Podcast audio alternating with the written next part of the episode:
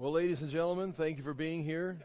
Uh, we're going to go back to uh, chapter 7 uh, of Zechariah, chapter 7, verses 1 through 14. We'll get through all of those. There's two parts in this.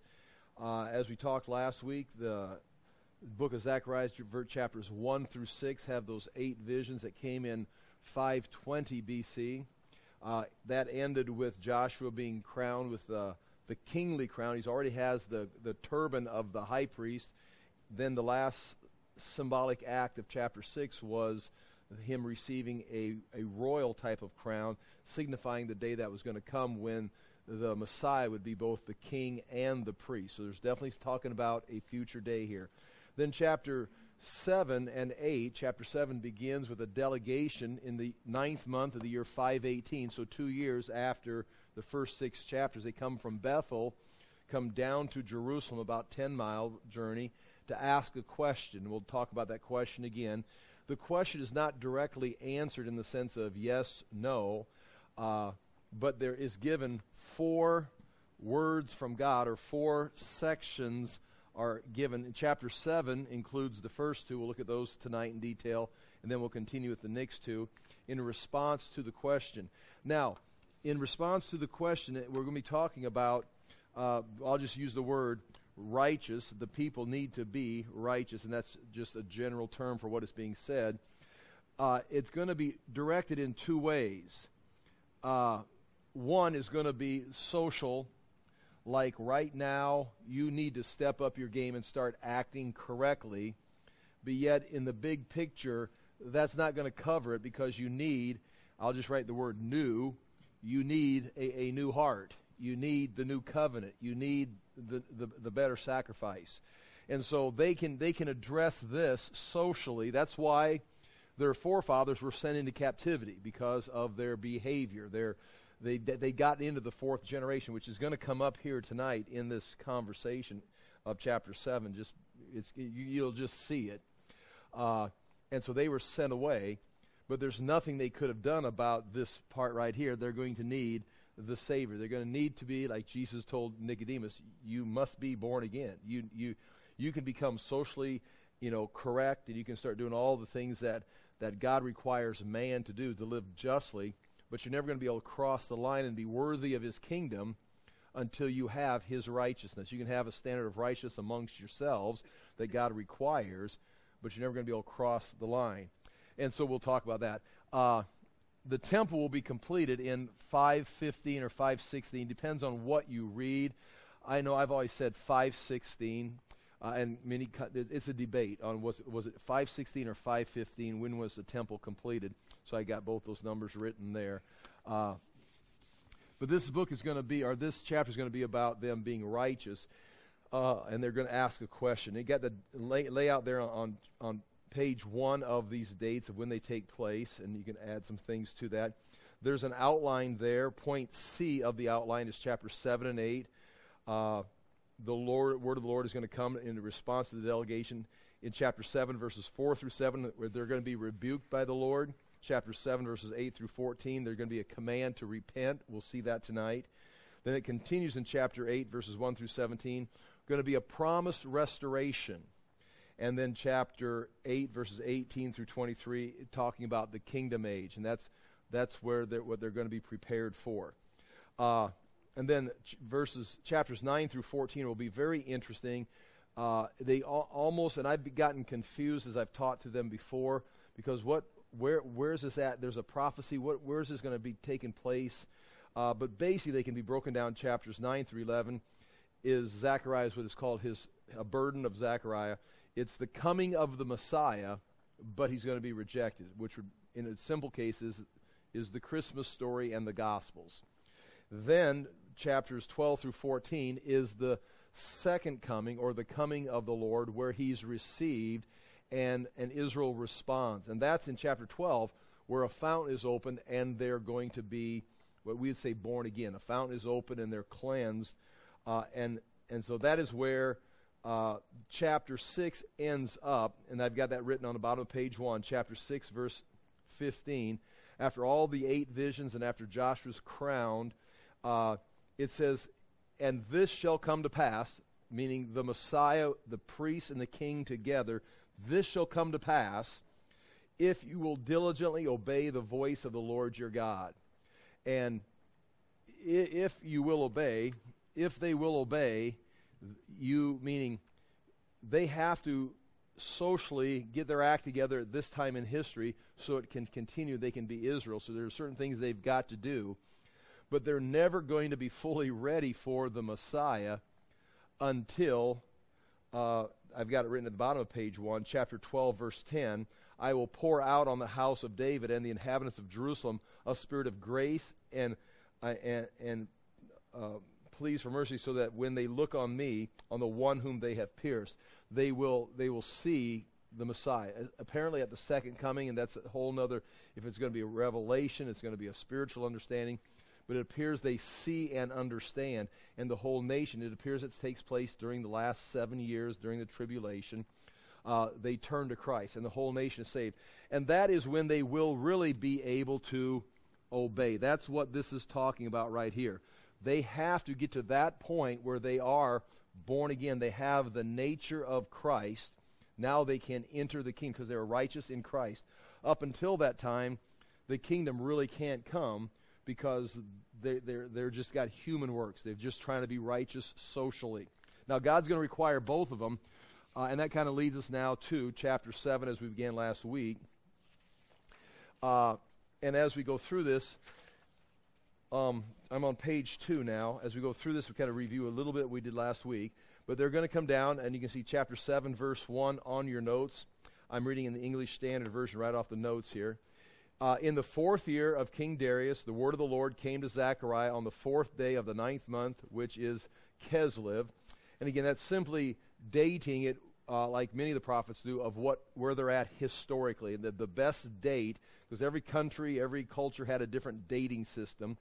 And so they're basing this date on the Persian date right here, when, when the second year or the the uh, the fourth year of Darius, you know, so it'd be 518. And so that's just they could have used the Chinese calendar, they could have used an Egyptian calendar. They dating it on the Persian calendar because they're occupied by the the the the, the uh, Judah is occupied by the Persians, and they're under their rulership.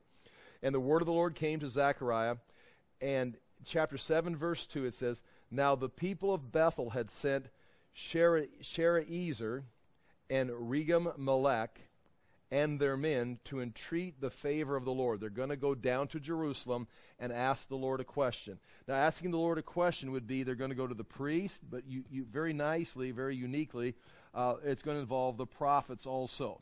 And then Haggai and Zechariah are operating at the same time. They're both received by the people and they're accepted by the priest, obviously, because Joshua is the high priest and Zechariah is addressing Joshua. So there's unity here, and the people are responding.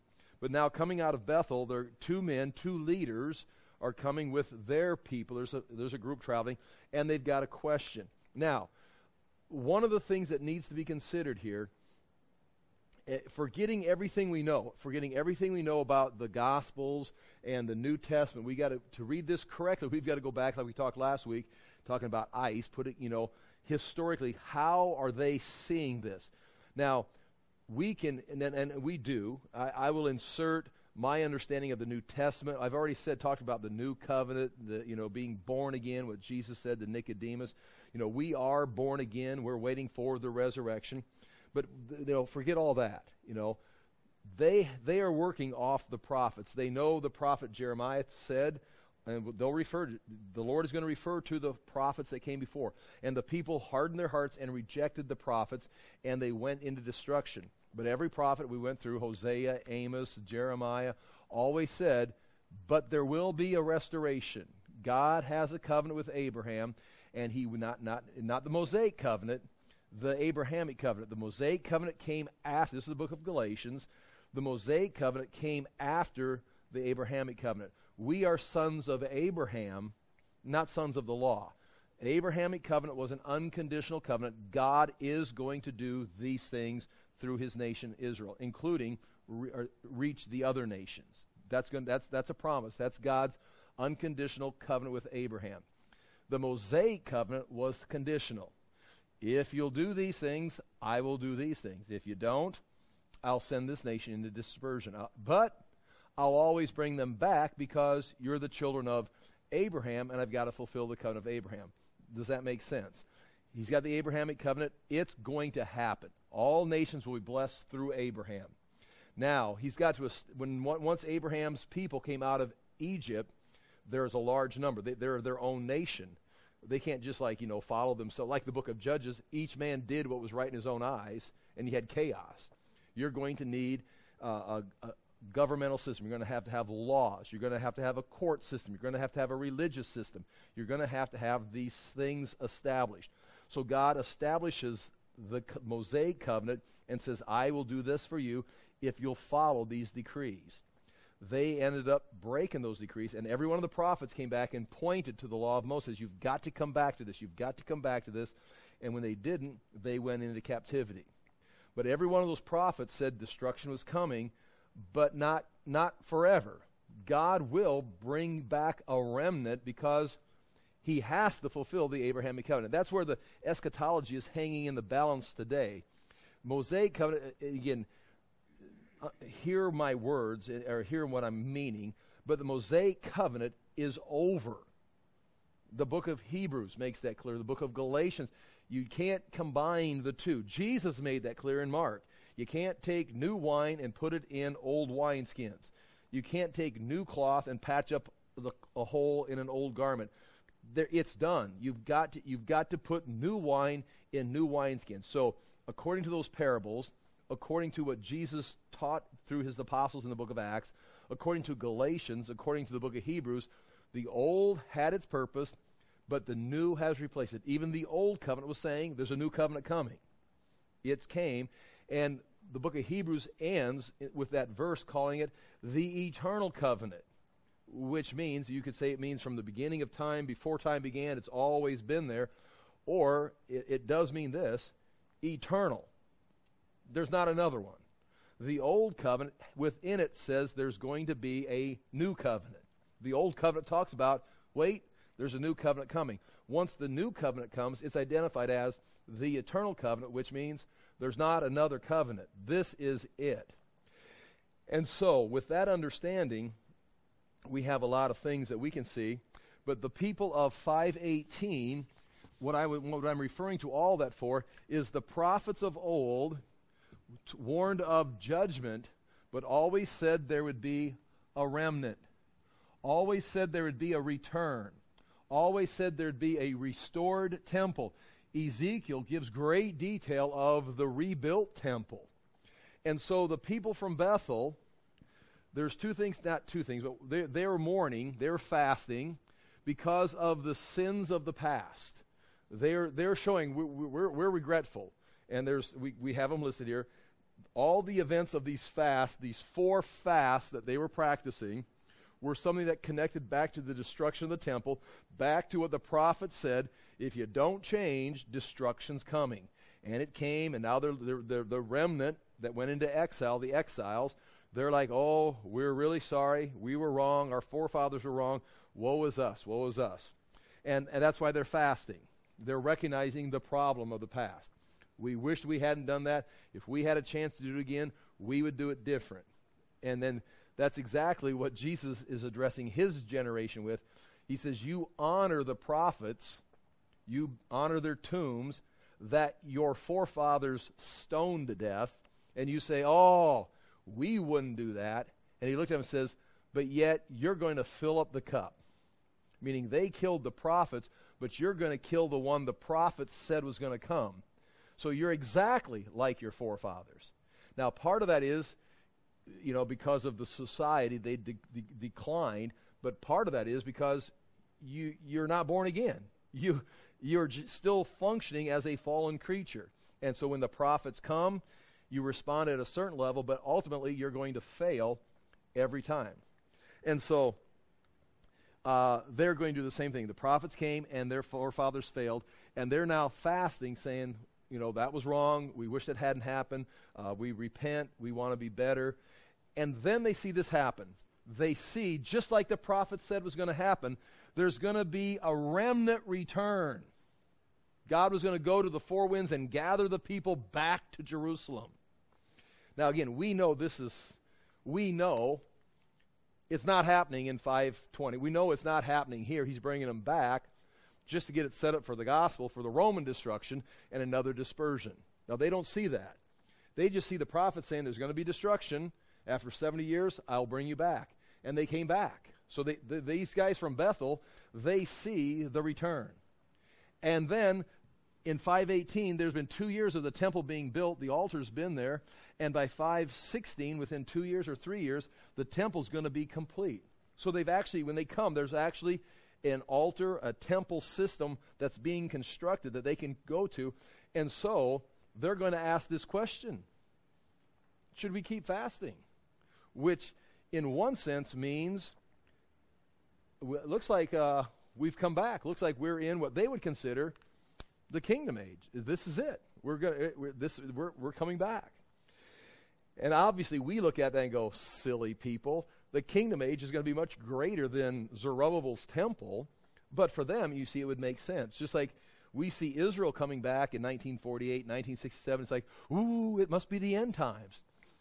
And it's like, well, yeah, we're moving that way, and maybe it is, but when Israel returns, it's going to be a lot more glorious than uh, uh, you know, 537, a lot more glorious than 1948. It's going to be something, but we're moving that way. So again, we're in the same position they are. We go, oh, we know all this, but yeah, there's things going to happen that people look back at us someday. Some people listen to my teaching someday and go, oh, he thought he knew so much. And it's be like, now that we know this, it's like you're going to move on and you're going to have more insight. Okay. So here we go. They're coming to ask a question. Well, you can here's the question. Uh, chapter 7, verse 3. Saying to the priest of the house of the Lord of hosts and the prophets, Should I weep and abstain or fast in the fifth month as I have done for so many years? We've been remembering the failure of our forefathers, remembering the prophets were right. We are sorry. We're mourning. We're humbling ourselves before God, saying, In the fifth month, we remember this destruction, and the Lord was right. Now, should we keep on doing that? Seeing that we're all back in the land and the temple's being constructed, it's like, are we are we back now? Is are we in the golden age? And uh, that goes back to chapter 6, the last verse. It's, you know, this will happen if you diligently obey the Lord. And so the idea there is when you can fully obey and you're ready for the kingdom, when you are kingdom worthy, it will happen. Okay, well, let's get going. Well, you can try, but you're never going to be kingdom worthy like Jesus told Nicodemus. You must be born again. There's, uh, or the rich young ruler came and asked. He says, Well, all these things, I, the, the, the commandments, I, have done them since my youth. Jesus Well, good, but then sell everything you've got and come follow me. It's kingdom time. He goes, I don't I can't do that. It's, he went away sad because he had a lot of stuff. It's like, well, yeah, because you're not born again. It's like you're doing all these things, but all these rules all, even if even if it's right, you know, all these social standards that we want to follow, treating people right and being kind, being merciful. It's going to be mentioned here. I'm doing all these. Am I ready? It's like, well, are you born again? You got the life of God. You got the righteousness of Christ. It's like, I think so. Well, then sell everything and let's come into the kingdom. It's like, oh, I got a lot of connections here yet. Well, you're not. You're not there yet, and no one is going to be there until Christ has to do the work, be born again. And so that's where these people are. Okay, so they ask this question Should we uh, continue to do this as we have for these so many years? Now, they say so many years. And chapter 7, verse 6, God begins to answer. He says, And when you eat and drink, uh, see, did I miss a something here? Oh, yeah, I missed. I turned, I turned the page. I didn't turn the right page. Page 3. Uh, there on page 3, there are four fasts. This is the fifth month. So they're mourning, they're referring to a fast that they instituted themselves that remembers the burning of the temple in 586. Now, the Lord is going to respond chapter 7, verse 4. Then the word of the Lord of hosts came to me, Zechariah, say to all the people of the land and the priests, when you fasted and mourned in the fifth and seventh month. They asked about the fifth month Jesus or the, the prophet or the Lord says to the prophet, and the seventh month. Well, you look up there, the seventh month was the last great crime that generation committed when they killed Gedaliah, the governor appointed by Nebuchadnezzar. They, so then they remember, oh, yeah, we really messed up there where we killed the governor that Nebuchadnezzar set up. So they're mourning for that. So the Lord mentions that fast. They didn't mention it. The Lord in his answer. He says, when you fasted uh, in the fifth month and the seventh, and then he says, for these 70 years, which goes back to Jeremiah's prophecy. They said all these many years, the fifth month, these many years. He says, when you fasted in the fifth and the seventh month, it was for 70 years that you've been fasting, because that's the prophecy. Uh, was it for me that you fasted? Were you fasting for me? In other words, uh, were you trying to do what I wanted? Now, here, understand this. Uh, uh, was it for the Lord? Uh, were you fasting for me? Were you thinking, I think this is what our fathers got right, and that's why destruction came. So we're going to do this so we can do what the Lord wants. He says, Did you think that's what this was all about? This is what I wanted. And so there's a couple things here. One, they're asking possibly, is it time for the kingdom? And they're also saying, have we done? Are we now righteous? Have we, we, we've done this? Are we the people you want? It looks like it's the kingdom age. We've been getting ready. We've been fasting. Are we righteous enough? And the Lord says, wait, were you doing that for me? Did you think fasting was going to get you here? Uh, so here it goes. Verse chap, page 4, chapter 7, verse 6. And when you eat and when you drink, now he's talking about feasting. Do you not eat for yourselves and drink for yourselves? Were not these the words the Lord proclaimed by the former prophets when Jerusalem was inhabited and prosperous with her cities around her, and the south and the lower lands were inhabited? He says, Is this not the same problem we had when the prophets, when Jeremiah was speaking to your forefathers and all this disaster came? Was this not the issue that you did not understand? So they're like, I mean, that's going to throw them off. They say, well, okay, we've been fasting for these many years. Are, should we keep on doing? He says, uh, I don't think you've learned anything because that's not even the right question. See, he does, in a sense, answers the question by giving them another question, which in a sense is saying, you're asking the wrong question. First of all, this cannot be the kingdom because you're not the people of the kingdom yet you haven't had the new birth, we can, we can say. And righteous, do you think fasting, saying our fathers were wrong, we wouldn't have done that, we want to do what's right, that you've taken care of it? He's going to say, right here, uh, I'll read this right here. Were not these the words the Lord proclaimed by the former prophets when Jerusalem was inhabited and prosperous?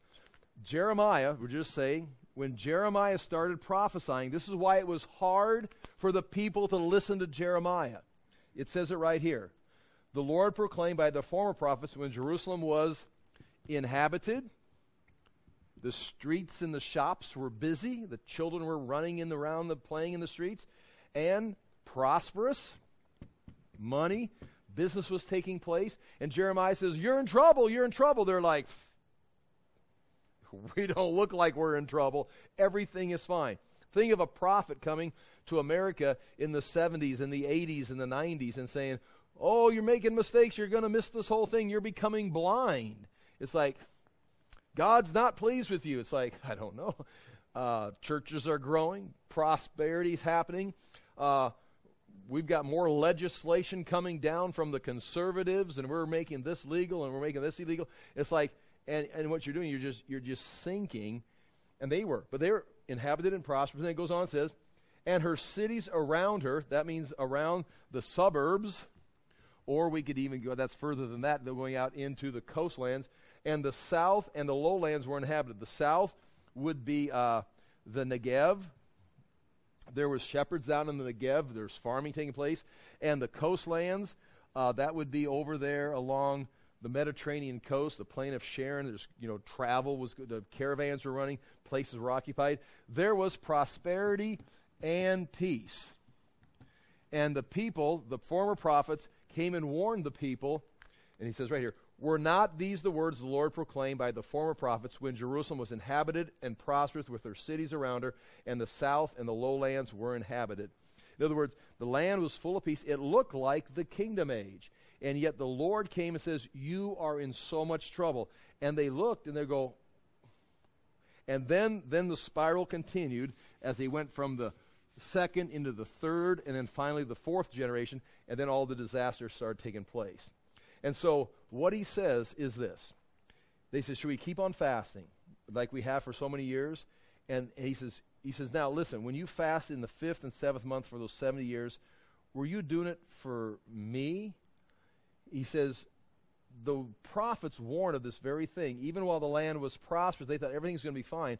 They came and warned them. And you know what? No one could hear. That's going to be the point right here. Will they be able to hear this? He said, I- am going to tell you something. But this is the same thing your fathers were told, and everything fell apart because no one could perceive it, no one could understand it. Now, uh, later on, go back to uh, just to refer to this. There's four on page three. There's four fasts I've got listed there. Those four fasts are going to be mentioned by the Lord later in chapter 8 because they actually had four fasts that they had instituted during the exile. Not God had not instituted them, they had instituted them in memory of, and he started at the bottom uh, of that list on the 10th month uh, beginning of Nebuchadnezzar's siege. That's the first fast. Then go to the top. Then they mourned the capturing of Jerusalem. Then they mourned the burning of Jerusalem and the destruction of the temple. Those are the dates those things happened on. Uh, it was captured, or the siege began. Jerusalem was captured. The city and the temple were burnt. And then later on, the governor, that after everything was destroyed, Nebuchadnezzar set up a governor says, You oversee this. And then the people that had rebelled and caused all the problems murdered the governor that Nebuchadnezzar, after he burnt the city, captured the city, dis, uh, burnt the city, took the captives, those people that were left that should have been like, Oh my gosh, we're going to listen now. Nebuchadnezzar sets up a governor and they execute him, they, they, they assassinate him. So those are the four fasts, and they themselves look back and says, This was a mistake, this was a mistake, and they're fasting for all these years. And now God says, uh, Were you doing that for me? Because I didn't want fast. I wanted, and he's going to, I'll just write this uh, social justice. Now, again, whoa, what a woke word or woke term. It's like social justice. That's right.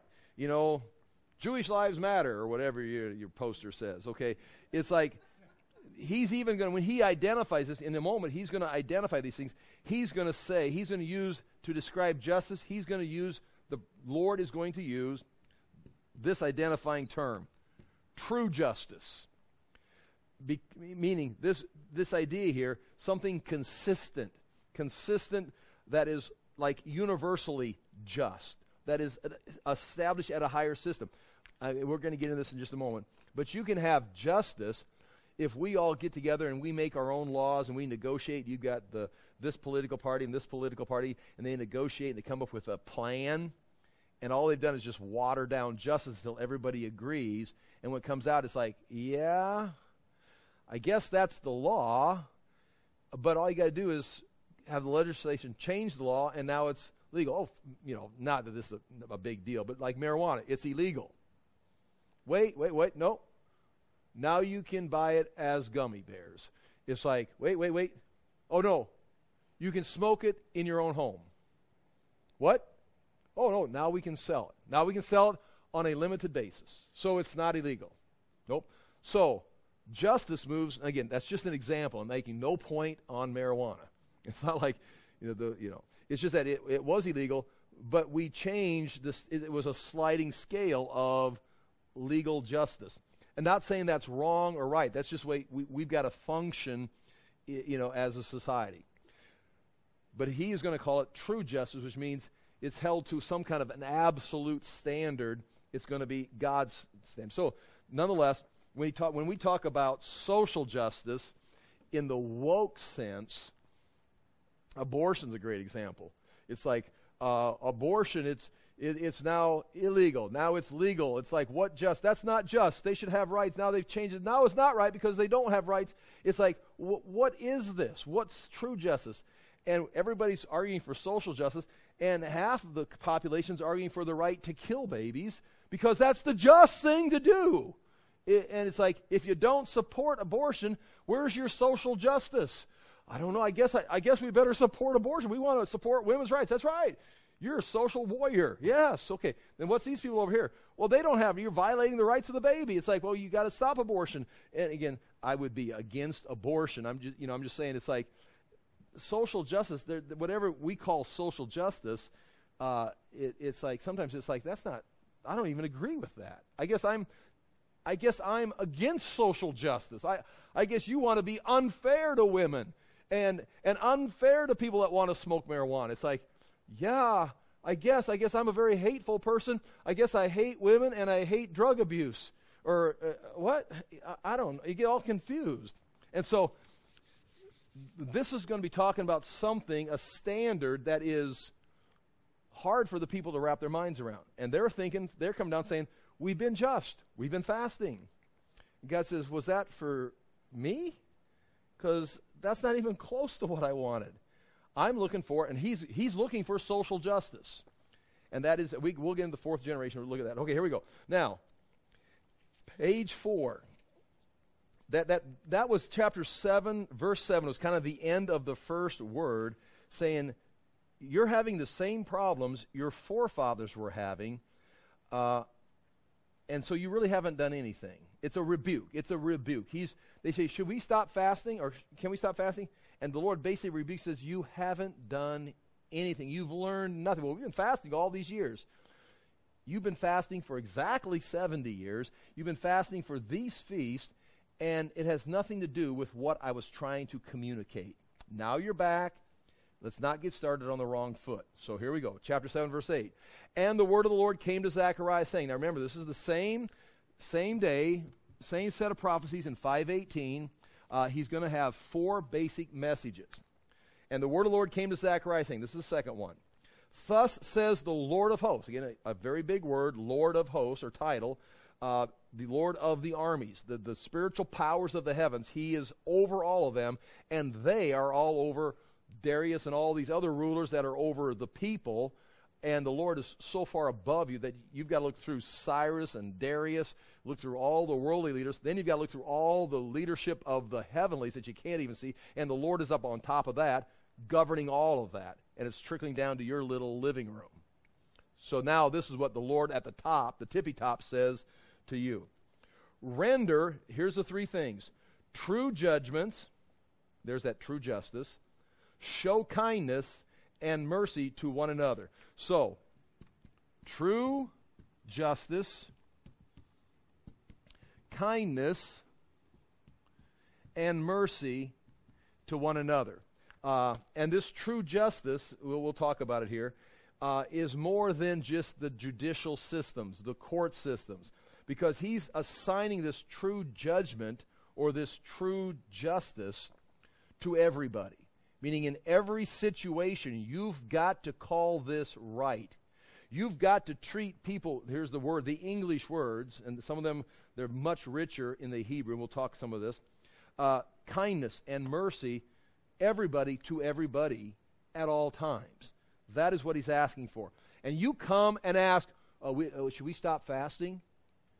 Uh, hello? I've been talking about true justice, kindness, and mercy to every.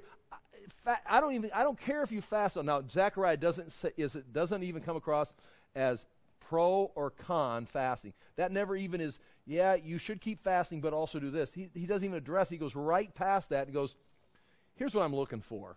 If you're really going to come down from Bethel, travel 10 miles, bring your delegation down, and bother the priests and the prophets, say, Now, what about fasting?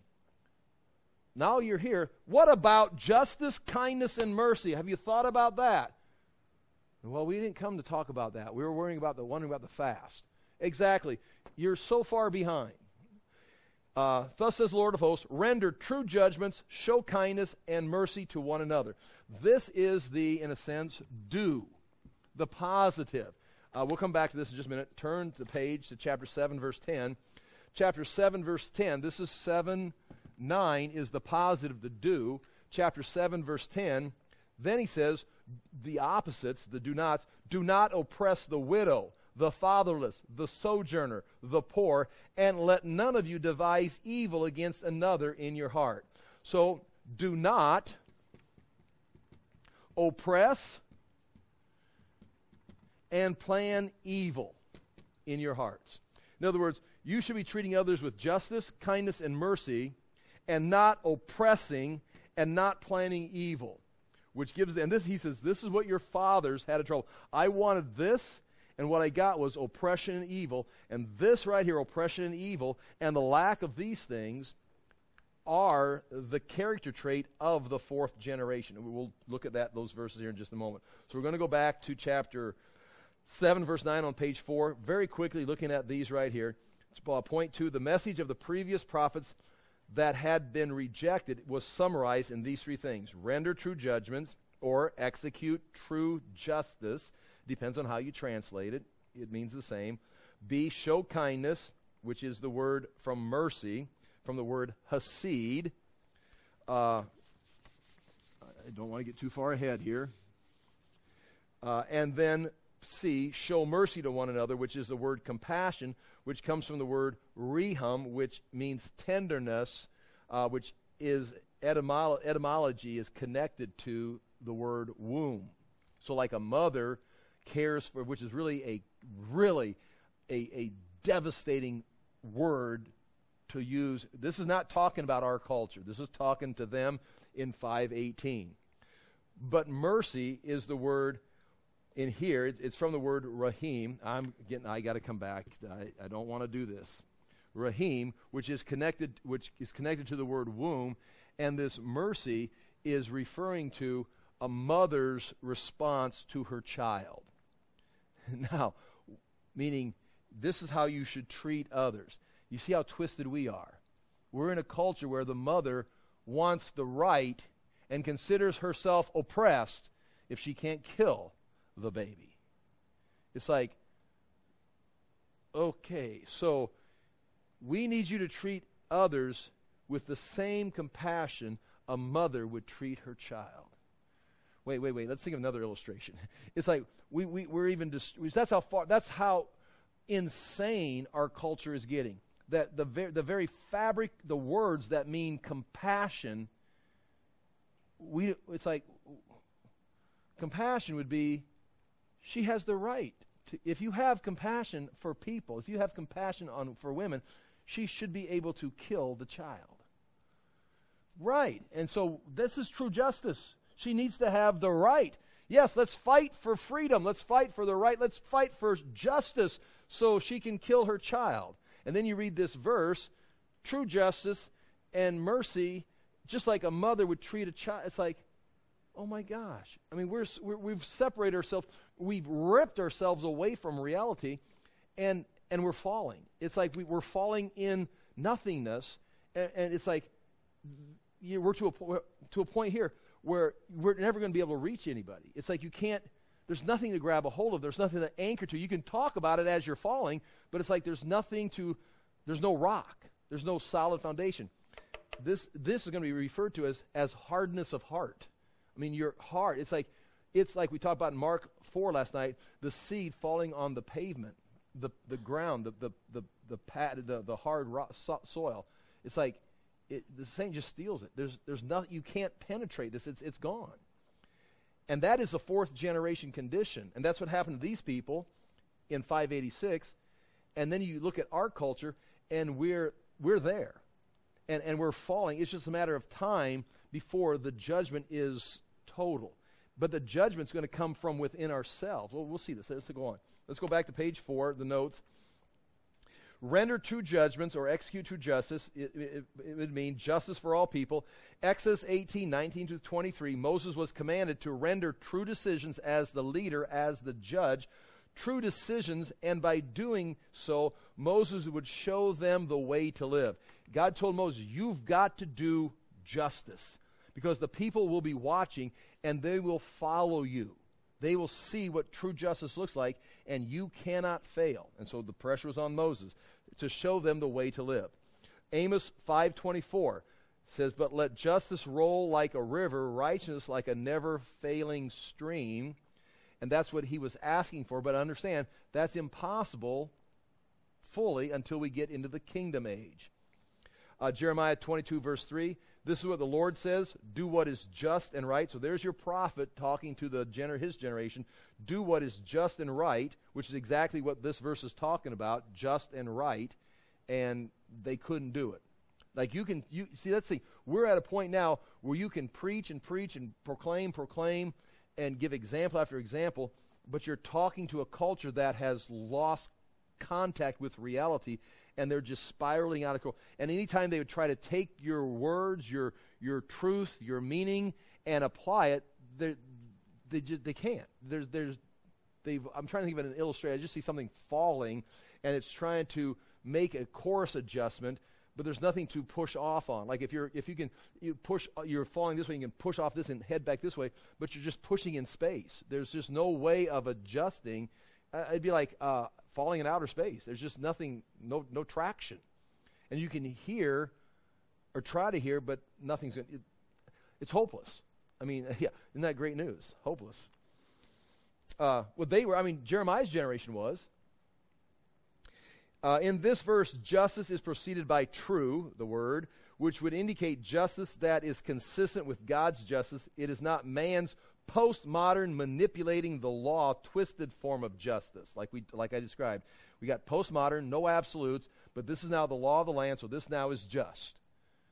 Well, no, that's you you you have no absolutes. You've made up your own reality. Now you've based a law on your created false reality, and now if we don't act that way, we're not just. But you're not even in reality. So eventually it's going to come down that if you're walking in God's justice, God's righteousness, if they've established a law in postmodern philosophy that is disconnected from reality, and if you violate that law, you're a criminal, you're not just, you're going to be punished for being right, for being true, which, I mean, that doesn't surprise anybody. I mean, that's like, but what I'm saying is, it's no longer a potential. It's no longer someday, it could be, it's happening and it's going to result in persecution. We do not know what persecution. If you talk about the, the top nations that have persecution, uh, America is not even on the list. So I mean, we don't even know what persecution means. We know it's like to be have a little flag put on our Facebook post or something, or be canceled on Twitter or something. Uh, but that itself is a false uh, uh hype. You know, it's, it's not even real. It's it's cyber posting. It's not even a real interaction per se, which is also scary. Okay. Um, they're asking, the Lord is asking them to have the kind of justice that He Himself would support. Uh, and then render or execute or administer is addressed to every person, not just those with judicial authority. This refers to universal social harmony, respect, and judgment on a daily basis among each other. And this is, again, how hard would that be if you're going to say, I'm going to do what is right? This type of justice in society would require everyone be functioning the same way. So you're going to do what is right and just in a culture that thinks what you're doing is criminal and oppressive, and you're not going to get it, it, it's it's going to destroy it's just going to destroy itself. The next one, uh, mercy, is the word goodness or kindness. You can see it in the Hebrew. The Hebrew word is hesed, and you've heard this before. Hesed uh, this is translated love, which completely throws people off because God loves Israel. They think, they think, you know, hearts. You know, God loves, has an emotional connection. That is not what the word hesed means. It is not, and when hesed is translated love, it is not, you know, th- you know, some rock band singing about love.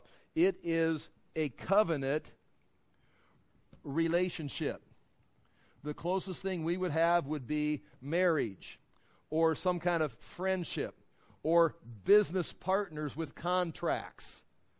Meaning, it may not even involve any kind of emotion as much as it is faithful commitment. It is, well, right here it's translated kindness to one another I write the Hebrew Hesed is the Old Testament word for grace. It, it's a huge word. Uh, one of the commentators, as they're talking about it, it says no English word can capture that. See, look at Hesed, love, covenant relationships, grace. I mean, those are like, those are three different dictionary entrances, and it's all in Hesed. It means you're going to be responding to someone based on a covenant you're going to be doing. You're not judging them, you're doing what's right for them. You've got a co- covenant with them, uh, you're, you're connected to them, but it's reciprocal. Like a, a marriage relationship has to have two people, just like Hesed. That's why when God has Hesed for Israel, uh, it, when they violate it, He's going to be faithful to the covenant, but it's going to revo- involve Him sending them away into judgment, and then with the promise that this isn't over, I'm coming back to get you, and we're going to try it again. And He's going to keep going, doing that until finally, okay, okay, Jesus is going to come, pay for the sins. You're going to receive Him. You're going to be born again in Christ and come back. It's like, ah, there my faithful wife, the faithful partner in the relationship. He's a seed, but eventually, eventually, the church, the believers, are going to be able to respond faithfully back. And again, even today, we have a relationship, but we're still dealing with the sin nature, and we, we, we're, you know, we have this relationship, but we can still, well, John talks about it. Confess your sins. He's faithful and just. Hesed. Why is he faithful and just? Because he's got a contract. You're in a relation if you sin and you can, I, I was wrong. I sinned. I, I, violated the covenant. Okay. Well, he, he's not going to say, well, th- you, that's too many times. I, no more. It's like, no, he, he's, he's going to continue. And eventually we'll be in the glorified state and we'll be able to have a, respond appropriately, the, the bride of Christ. But anyway, that's what that word means showing kindness to one another. And then the last one, that compassion, comes from the word rahim. We talk about it which means uh, like a mother treats a child, which is based etymology. etym- the etymology of the word comes from the word womb, and so justice, which is absolute, uh, kindness, or we'd say, uh, oh, uh, which is the words? I'm thinking of the Hebrew words. There's, and again, sometimes you look at your translation. Uh, render true judgment, show kindness and mercy Sometimes kindness and mercy are switched in the order of your translation because both those words, uh, Hesed and Rahim, can be translated like a mother is merciful to a child, but the mother is also kind to the child. And so a Hesed would mean you're merciful to the covenant partner, but you're also kind to the. So it's like they're two different words, but the meanings overlap. So sometimes the translations have them. So uh, nonetheless, justice, kindness, and mercy. And this is what God is looking for in the previous generations. And I'm going to read this again. Uh, Thus says the Lord of hosts, chapter 7, verse 9 render true judgment, show kindness and mercy to one another. And then now the negative. Do not oppress the widow, the fatherless, the sojourner, or the poor, and let none of, your de- none of you devise evil against another in your heart. So, no oppression and no planning evil in your hearts. This would be the opposite of doing these things right here. Uh, uh, I'm trying to say where we want to go with this. Uh, yeah, let's go to let's just go to Proverbs chapter 30. Get get that out of the way. Proverbs 30, and obviously I've got a whole book on this, and we've mentioned it for 30 years. Proverbs 30, and we Uh, chapter 30, beginning in verse 11, 12, 13, and 14. Uh, in the NIV, it says, chapter 30, verse 11, there are those who curse their fathers and do not bless their mothers. Uh, that would be what we'd say the first generation. Uh, some, the King James, for example, the phrase "there are those," uh, it, it, just simply says uh, there is a generation, and that in the Hebrew is the word "door." which means generation, but it means a, a rotation, a, a, cycle. There is a rotation. There is a rotation that uh, curses their fathers and do not bless their mothers, they don't do, they, they, they break the traditions. They've been handed down something and they break it. And I've, I've wrote about this. Uh, th- then it says, though, verse 12, those who are pure in their own eyes, that's the same thing, a generation or another door. Not, not door like swinging door, but D O R, a cycle, a rotation, a generation. So after the first rotation, they produce a rotation that are pure in their own eyes and yet are not cleansed of their filth. The fathers and mothers had it figured out and they hand it down to their children, but they curse them and they do not have, they don't follow it. They don't follow that way. They then become the generation that are pure in their own eyes, but yet are not cleansed of their filth. There's that separation from reality.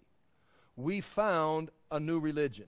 We're going to walk away from, for example, in, in a Christian culture, uh, you'd walk away from Christ and you'd say, We've got a new philosophy. Uh, I'm okay, you're okay, which is right out of the second generation. I'm okay, you're okay. Stop judging each other. We all have problems. We'll accept each other as we are. Uh, that's, that sounds great. That sounds like social justice. That sounds like caring, kindness, mercy. Yeah, but you, you've created a new philosophy. It's not real. There's something wrong with man. You need the truth. I'm okay, you're okay. And that says right here, but yet are not cleansed of their filth. You have not really. You separated from the answer, came up with your own answer, but you really don't have an answer. That is really not going to help. And that produces the next generation who don't really have an answer, but they apply the answer that really doesn't work, and it's going to produce a generation, uh, the third generation, which is uh, verse 13 those who are the door, the, the generation, there is a generation whose eyes are ever so haughty, whose glances are disdainful. In other words, it's the generation of pride. They're looking at themselves. They cannot relate to anything outside because nothing makes sense. Everything's broken. So they just come back within themselves, and everything's about, we call it, the, the media called it the me generation. 1960 to 2000 was the me generation. I mean, it's in the me. They called it when it was happening in the 60s and 70s. This is the me generation. Everything focuses around them. That generation is now old in our culture. That generation is uh, had they, they were born and raised the 60s to 2000. They're now 60, 70, 80 years old and you can see them still trying to control power. You know, name a few leaders. We can go back to number one and number three, who just left our presence. Uh, that's that generation, still pride, holding on to the power, but they have given way to another door, another generation, that's 2000 to 2040, those whose teeth are swords, and whose jaws are set with knives to devour the poor from the earth and the needy from among mankind. They will now devour people. They will use people like food. And when you go to the prophets, and right, right, right, when you read that on the surface, they devour the poor from the earth and the needy from among mankind. They're not kind to the homeless. Okay, yeah, that, yeah, okay. Unless they got a vote, then they're kind to them until they get the vote. But uh, if you read the prophets, the poor in the prophets, they were not poor, they were the middle class, that the elite, those that were pride and those who had jaws, they began to take out of society what they wanted and drive the middle class into poverty. Because we read like Hosea and Amos, Habakkuk, there are people there, uh, they, the widows lose their houses uh, the children lose their inheritance. These are not homeless people. These are not people that are, you know, out on the streets that are destitute. These are people with homes that lost them, inheritance that were taken from them. It's a justice system. Well, it's like like Ahab going to Nabal's vineyard and Jezebel killing Nabal so Jeze- uh, Ahab can have the vineyard. And that, that's just a sample. Of, that's the way the whole society is. And to say to say that there will be the elite the powerful that are going to drive the middle class into poverty, uh, that's not a conspiracy theory. If it's happening in our culture or not, I don't know. I, I would say yes. But that is the way of the past.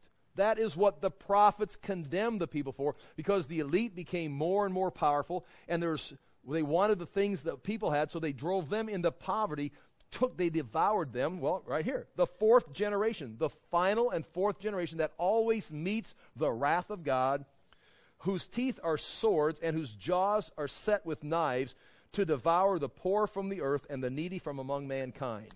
And at that point now we can overlay that with the five cycles of judgment in leviticus the first cycle is met with judgment. The second cycle is met with judgment. The third cycle faces judgment. The fourth cycle faces judgment.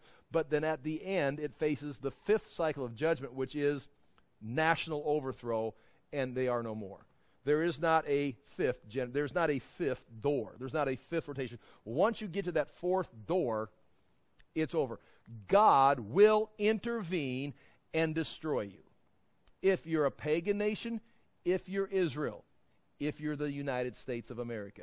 You will be eliminated from history. The thing that separates Israel from all the other Gentile nations, say Edom, Edom has no covenant. Edom was a, a, culture, a generation. Once they violated, went into the fourth generation, they're removed from history, and someone else moved in, they're done. Israel can be removed from history, but they've got the Abrahamic covenant. They've always got to be brought back because of Hesed. They will be brought back and they'll always fail and they'll always be brought back until finally they look on the one they pierced and a fountain is open and they're cleansed of their sin and in the words of uh, uh, the new testament putting being read into zechariah chapter 12 they're born again. And now they are uh, the nation that god wanted okay so when we start talking about oppression the widow the fatherless sojourner do not devise evil against one another. I got point two. That's basic fourth generation sins and corruptions uh, these are those whose teeth are swords, whose fangs are knives, to devour the poor from off the earth and the needy from among mankind. And again, if if you would want to apply this today, if you would want to apply this today, the elite will look at every way of driving the middle class into poverty. So they will, and this is exactly the way Revelation plays out. Those first, when the seals are broken, you are going to have to, to get enough to survive. You will have to work all day for your food and a place to sleep and work all day for your food and a place to sleep, and that is your existence if they need you. If you don't, world population is a crucial issue. We need to get rid of some of these people. We need to eliminate some of the people, especially the poor and the needy. We need the useful to work for us to make us more pr- prosperous. And you can just see the elite having more and more. This explains why, and then you see it, and doesn't make sense why, when they have a global warming meeting, they all fly in their jets and burn up more fuel in one trip than I will in my entire lifetime with my truck. And they're going there to save the planet. But when they come out, the only one that has the rules is me. And my gas goes up, my oppression gets greater. Now, I have nothing to complain about because I'm in America. But you understand, once this lose, we lose control of this, the elite are going to become, they're going to keep it for themselves. Okay, I got to come back to this next week. Go to Revelation. And I'll show you. I'll show you where this ends. If it if it's if it's if it includes America in the next few years, or if America falls and someone else moves in, or a new kind of government takes over, and this happens in 300 years or 3,000 years, this is how it ends. Of Revelation chapter 4, and we're talking about, again, when we talk about the four, I got to come back to this next week. I'm so sorry. I was going to finish chapter 7 tonight. I'll read this and we'll quit. Uh, when, uh, when the seals are broken, chapter 4, 5, 6, chapter 6, when the seals are broken, some people consider that the beginning of the wrath of God. You've got the seals, the tr- trumpets, and the bowls the seals are very bad. They're very ugly. They're very destructive. I do not think they're the wrath of God. I think they're God. Jesus has been, or someone has been, holding them back. It says they'll hold back until they're taken out of the way. The Antichrist, the man of lawlessness, will not come until the one who holds him back is taken out of the way. Being taken out of the way may tie into these seals being broken open. But nonetheless, this is what is written in the scroll and it, it it's going to happen. It's just not being allowed to happen. History is cycling through, and every time it gets to the place for that first seal to happen, it doesn't get broken, and we cycle through again. The Antichrist is always, always on the verge of appearing. Maybe it's Nimrod. No, it's not. Maybe it's, you know, uh, uh, you know, Sennacherib. No, maybe it's Hitler. No, maybe it's, and it's just like maybe it's, you know, maybe it's Obama. No, maybe it's Bill Gates. No, maybe it's Galen Wiemers. No, it's like whatever. I don't know. But it's like, but someday the seal's going to be broken and that man is going to appear, if you understand what I'm saying. And then these, these seals begin to take place. Here we go. Uh, chapter 6, verse 1. I watched the Lamb. He opened the first seal. I looked, and there before me was a white horse. Its rider held a bow, and he was given a crown, and he rode out as a conqueror bent on conquest. That man has been trying to come since the Garden of Eden. Satan has been wanting him to come, and, and it, he, he is born, he lives, he dies, and it never cycles through. That's my, my theory of that. There, it is a unique man, but he could have happened any time in history. And it's not going to happen until someone's taken out of the way. And here, this seal is broken, and he comes. Verse 3 Then the Lamb opened the second seal. I heard a second living creature. Then uh, another horse came, a fiery red one. This rider was given power to take peace from the earth, to make men slay each other. To him was given a large sword. In other words, the Antichrist is going to come out promising peace. It's going to be world unity, but it's not going to be world unity. You can't unite mankind in its sinful nature. There's going to be some rebellion. There's someone's going to fight back. Well, how do we stop this? They, they want to vote. They want to have their own property. They want their own rights. It's like, we can't have that. We got world peace. It's got to be done this way. Kill them all. And so now nations start slaying each other, trying to establish this power. When the Lamb opened the third seal, I heard the third living creature say, uh, Come. I looked, and there before me was a black horse. Its rider was holding a pair of scales in his hand. Now, here's what I'm talking about right here. This is the verse I'm looking for someone's causing this bloodshed across the earth. They're eliminating life, they're, they're reducing the population. They're trying to oppress the middle class into poverty. That's, that, that's, I'm adding that to the, I'm, I'm interpreting this. That may not be right. But watch this. At this point, a rider was holding a pair of scales in his hand. Then I heard what sounded like a voice among the four living creatures say, A quart of wheat for a day's wage, and three quarts of barley for a day's wage. In other words, you work all day, we'll give you a loaf of bread. There's your food. That's your life. After this war, we have conquered. Your life is work. Oh, uh, and do not damage the oil or the wine. So this is this is not this is not a famine. This is not a famine. There's no food. There's no food. No, this is rationing. They're weighing it out. See, it, it's not like they couldn't find anything and they're going from, you know, cave to cave, forest to forest. They're going through the dump. It's like, no, someone is weighing out, here's, you worked all day, here's your part. What about the oil and wine? Uh, no, don't open those up. Where's the oil and wine go? There's oil and wine. It says, do not damage. It doesn't say, and no oil or wine could be found. No, we know where it's at. It's locked up. Who's getting the oil and wine? Right here. The elite. This is not talking about America. This is talking about eschatology, the beginning of the tribulation, when the Antichrist comes. He's going to come out in the name of peace, unite everybody. Not everyone wants to unite with the Antichrist. There's going to be war, slaughter them. Now that we've got them conquered, now, here's your wages. You work for bread. What about the oil and wine? We'll keep that. And now the elite have oil and wine. It's not universal famine, it's universal elite domination. And that is why then, as you read through this, that goes on for about three and a half years. And then finally, Jesus is going to appear, and the wrath of God is going to come. And then he's going to pour out the trumpets and the bowls on the final fourth generation. This is the epitome of the fourth generation, uh, those first four seals. Okay, I've got to quit, and we'll somehow clean this up next week. Uh, because these people right here in 520, 518, are saying, should we be fasting? And God is saying to the prophet, the issue is social justice. I do not want the oppression. I do not want you planning evil. You've got to do this, and it's going to be go two ways. One, you are going to have to do this beginning in 518 in your societies. This is this the best you can. As a fallen creature, you have to do this.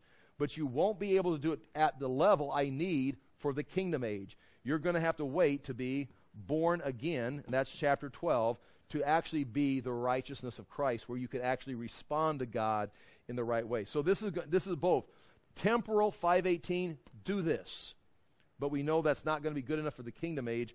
You're going to have to be born again and do it in the level of what we'd say being born again. If that makes sense. And again, a lot of that I'm reading into that from the Old Testament, looking back into it. But they're basically thinking, are we ready for the kingdom? Can you do this? You need to do this in your society, but no, you're not ready for the kingdom because you're never going to be able to do this at the level that Jesus Christ is going to require for the kingdom. I'll pray and then we're done. Father, we do thank you for the chance to look into these things. We thank you for your word. We do ask that we'd handle it correctly. I ask that the things I said would be tempered by the Spirit of God, that they'd be useful, that we may grow, that we may be productive and fruitful at this time, but also be able to share the light and be able to recognize truth in this crooked generation. In Jesus' name we pray. Amen. Thank you for your patience and your time.